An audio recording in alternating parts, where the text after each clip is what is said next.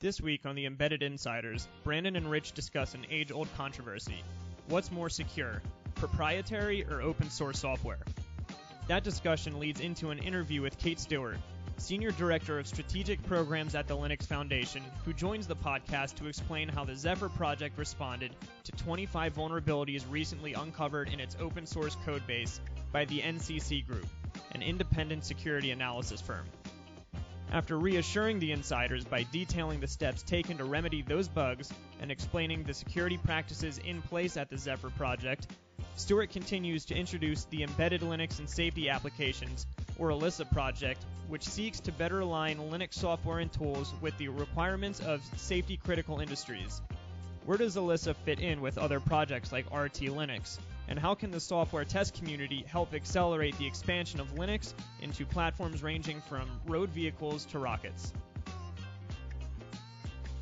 Welcome to the Embedded Insiders. I'm Brandon Lewis, editor in chief of Embedded Computing Design, and I'm here with Rich Nass, who's the brand director, VP, uh, overlord of Embedded Computing Design. How are you doing, Rich? I am doing good, except that your your intro makes me think of Darth Vader, and I don't know if that's a good thing. Okay, I have a question for you. What does what does Darth Vader say? What's the most famous line in all of Star Wars? Well, I know. Well, it's it's not a Darth Vader line, but the Darth Vader line that I always hear is, "Luke, I am your father." Have you ever heard of the Mandela effect? I have not. So the Mandela effect is this this theory that you know there I don't know string theory universes collide and things change and and things that we all remember are not now the way that they once were. So in the Mandela effect, the Darth Vader Star Wars thing is an example of that. He doesn't say, "Luke, I am your father." He says, "No, I am your father." Do you believe that? Well, I have all the DVDs here, so I'm going to go back and look when we're done. But where are you going with this?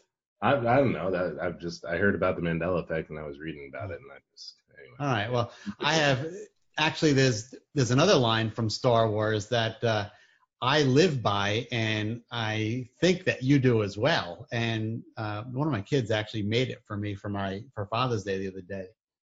It is the Yoda quote. There is no try. Do or do not. There is no try. Yep. I, I actually have that on my desk at, in the office, which I haven't been to for a while. So I'll have to. So what does this have to do with open source? I don't, I don't know. Yeah, this is the this is a mess. well, there are so many. There's so many Star Wars fans out there. I hope they appreciate that. Appreciate Absolutely. That. Um, yeah. So we're talking about open source, and we've actually been talking about about that fairly frequently lately. And there's a debate that's been going on for years about whether or not open source is more or less secure than your traditional proprietary offering. And we're actually going to get into that a little bit later with Kate Stewart of the Linux Foundation, um, based on a, a, report that the NCC group published. But, but what's your take? Open source or closed source? What's more secure? There is no question that I don't know if closed source is even a word, but uh, a commercial piece of software is way more secure than open source.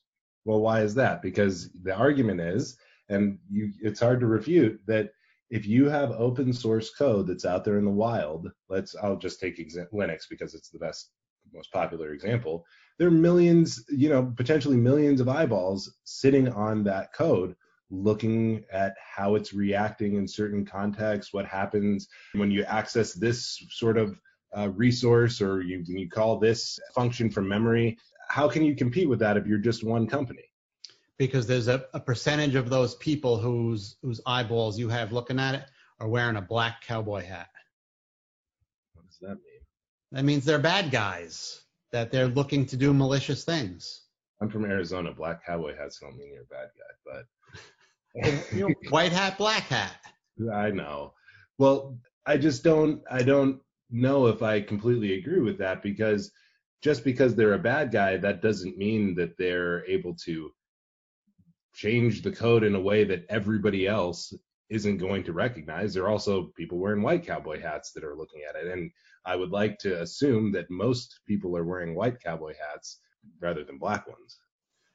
But don't you assume that most people who are making adjustments to this code are making these adjustments to make the code run more efficiently and don't really have their eye on the security ball, whereas a commercial vendor is staking his company on the fact that the code is secure. You know, that's one thing that I will I will concede is that if you are a commercial vendor, you're developing your code within certain contexts. You know, like a, an operating system vendor, for example, like Wind River or Mentor, develops their operating system and then ports it to a specific target. Now, the problem that you're doing that you run into if you're in Linux is, you know, maybe uh, you know there's a certain distribution out there and you're trying to uh, optimize it for a particular use case, and so then that code gets upstreamed. Um, you know, everybody's out there using it at will, but it may not have been considered in the context of which you are looking to use it. Now, in this case, Linux may be a bad example because if you're a data center, for for instance, it's a pretty it's a pretty Intel x86 you know, dominated environment. But in other cases, let's say like we're going to talk about Zephyr in a little bit, Zephyr is an an IoT RTOS. And the problem with having an IoT RTOS is that you have to make sure that it's ported to a bunch of different platforms. And in the MCU world, having all of these different architectures can mean, okay, well, I, I looked at this uh, code base on, a, on an ST, uh, on an ST target. It works great in this context, but what about NXP, Microchip, you know, every other architecture out there? Yeah, but I don't know if Zephyr is really a good example because it, it isn't what we call classic open source in that just anybody can go in and willy-nilly make changes to it. It's open source in the fact that it, it's free, but it's but it's not open that you could just go in and make changes without somebody approving those changes. They're maintainers of most popular open source software. You know, it's not like, you know, you go in, you change the code, and then the code is that way for everybody for all time. You know you have you have to pass it through a maintainer otherwise none of this stuff would work. Mm-hmm. but it may just be that who is the maintainer right? You know if the maintainer is somebody who is used to this sort of environment like an arm based environment for example they may be running security checks or you know putting the code through its paces thinking about it this way versus that way. That's fair the Insiders are now joined by Kate Stewart, Senior Director of Strategic Programs at the Linux Foundation, who explains how the Zephyr project responded to vulnerabilities found in its codebase. More information on embeddedcomputing.com in the article Another IoT Security Uh-oh 26 Flaws in Open Source Zephyr and MCUboot Stacks. Recently, NCC Group did an independent security analysis of the Zephyr, Zephyr, operating system, and they found some vulnerabilities. There were 25 or so. I wanted to know uh, what has Zephyr done at this point to address some of those findings from NCC. So at this point, before the report came out, we'd had addressed pretty much all of the critical high and most of the medium severity bugs. And they all went, fixes for those all went into the 2.3 release, which is our development tip um, when the results came in. we've also got backports going back to our LTS and to our last release, which was the 2.2. And then it was a 114.2 release that came out. So those all have the security fixes in them. And you know, we're taking security pretty seriously at Zephyr. There's a security incident response team that has done a lot of the work of doing the analysis and then making sure that the backports as well as the fixes are in place. Critical bugs is that just somebody's opinion that it's a critical bug, or is there an actual benchmark that says this is critical? How the NCC group classified them, and so I'm just relaying it on from that perspective. But we went through um, how they've classified the bugs, and then we did our own analysis, and this is what we made sure we fixed, and we opened up vulnerable. We have our own uh, database, and we worked it through onto our release criteria actually for the release to make sure that everything was addressed.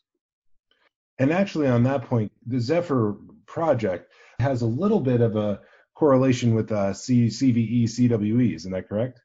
Yeah, Zephyr project is one of the few open source projects. It's actually its own CVE numbering authority or CNA. and we've had this status now for a couple years.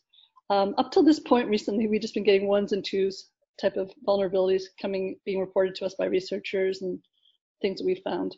And so we're really very um, appreciative of the efforts that the NCC group did to go through and really study the code base and find issues for us.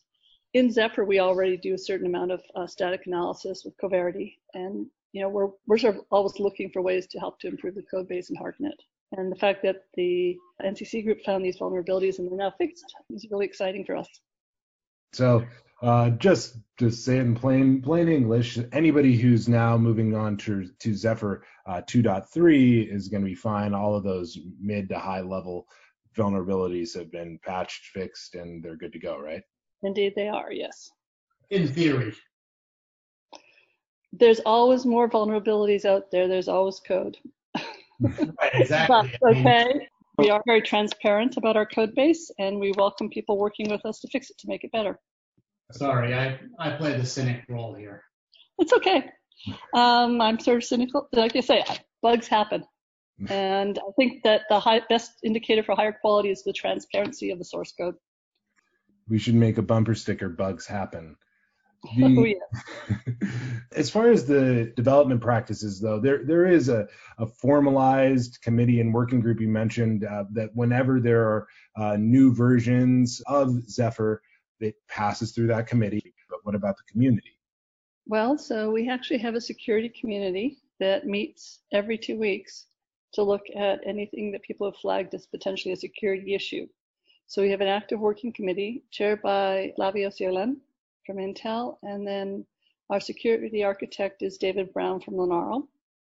And they have the expertise in this area, as well as other of our members are participating actively in uh, making sure that we make our code as robust as possible and are adhering to uh, the security best practices.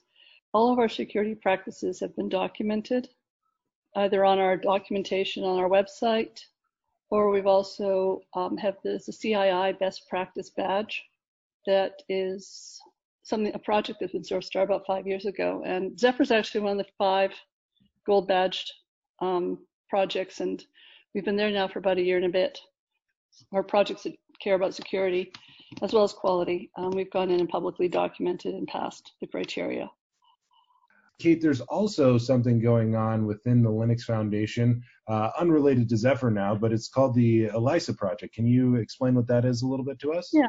So the ELISA project is focusing on figuring out what we need to do to close the gaps between what's happening in the safety standards world and with Linux. And so it's more focused about safety rather than security. Linux right now has a, a you know has a whole infrastructure around security. We're seeing Linux being used in a lot of safety critical applications, but we're not seeing the same sort of community available that's there for security actually happening for safety. So ELISA is there to help start to form that community and to start to um, help figure out how we can make it the Linux kernel more robust and more dependable in these types of circumstances. I think that's pretty awesome because so many people lump those two things together and they assume if your system is safe, it's secure and vice versa. And it's nice to yeah. see you guys are actually breaking that apart. Right. And, you know, we've talked, we're talking about ELISA here too, but Zephyr also has a safety community that's also taking, looking at safety as a separate topic than security. And they're focusing on what does, what's necessary to put the evidence in place that you can go after safety certification there too. So both projects are looking at safety, um, Zephyr and ELISA. And like I say, Linux has a really good uh, set of people working on security already and has security summits and so forth. And Zephyr is trying to grow in that direction now. With uh, the ELISA project, what work is being done there? I know in the past there's been uh, you know real-time extensions for Linux, et cetera. Is is mm-hmm. ELISA building off of that work, working in parallel with, collaborating? Uh, well, ELISA is focusing on the upstream, and so in that sense, that the real-time Linux is working on focusing on getting all the preempt RT stuff upstream because um, a lot of safety applications need real-time. Mm-hmm. Um, so there's a definite follow-on from having the real-time preempt RT and real-time upstream. Um, the ELISA project is looking and trying to understand what the safety uh, certifications are asking for in terms of evidence, and then trying to figure out how what we're doing in the kernel today is actually matching up to that. So we've got, I guess, three different ways of looking at this.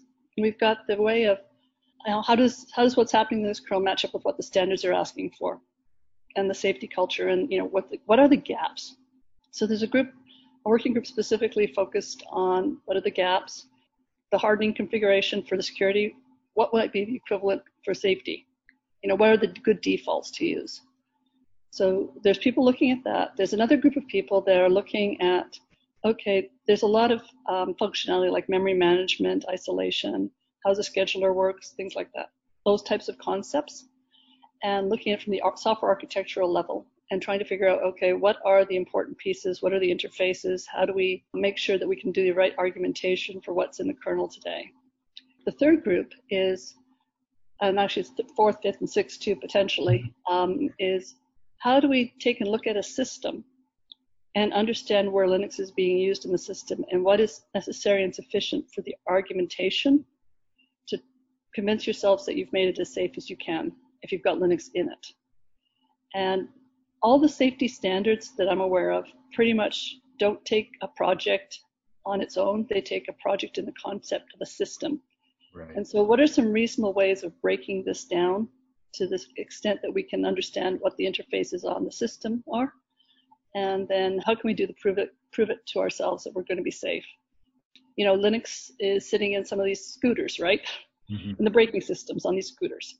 You don't want to go head over heel on them. There was actually i think some you know, vulnerabilities were triggering some things a while back. Linux is sitting in our rockets today. The, the recent spacex launch of the dragon capsule the rockets have linux in it and i think the capsule has linux in it and other open source software for that matter so linux is pretty pervasive so how do we make sure we have the right, we've done the right due diligence to make sure that we've, you know, thought of all the things we need to think about and that the test, the right levels of testing are in place, the right levels of quality are in place. How do we make Linux dependable? These are sort of the questions that that group's tackling, tackling it from the three different aspects. You know, what's there today? How do we need to look at what's inside Linux? And then how do we need to look at Linux in the context of something else? all those test guys out there, uh, you mentioned Coverity and using static analysis, uh, they're probably jumping at the bit because this could open up a whole new world for them. We've got some really good um, relationships starting to go with various people. Coverity has been very good about making a free version of their tool available to the projects. Linux has Coverity scans going on on a regular basis, so does Zephyr. We're also talking with some other vendors right now about making their tools available to the projects so that we can help to make things more robust. We obviously want to get more open source projects. There's a lot of work that's going on in the LLVM ecosystem on fuzzing and these forms of testing. You know, the more testing we're doing on these and the more bugs we're finding, you know, the more we're going to be able to depend on the code. Stewart will present on both ELISA and Zephyr projects during the Linux Foundation's Open Source Summit North America, a virtual event taking place from June 29th to July 2nd. For more information or to register, visit events.linuxfoundation.org. Thanks for listening to this edition of Embedded Insiders. For daily industry news, videos, and podcasts, visit our website,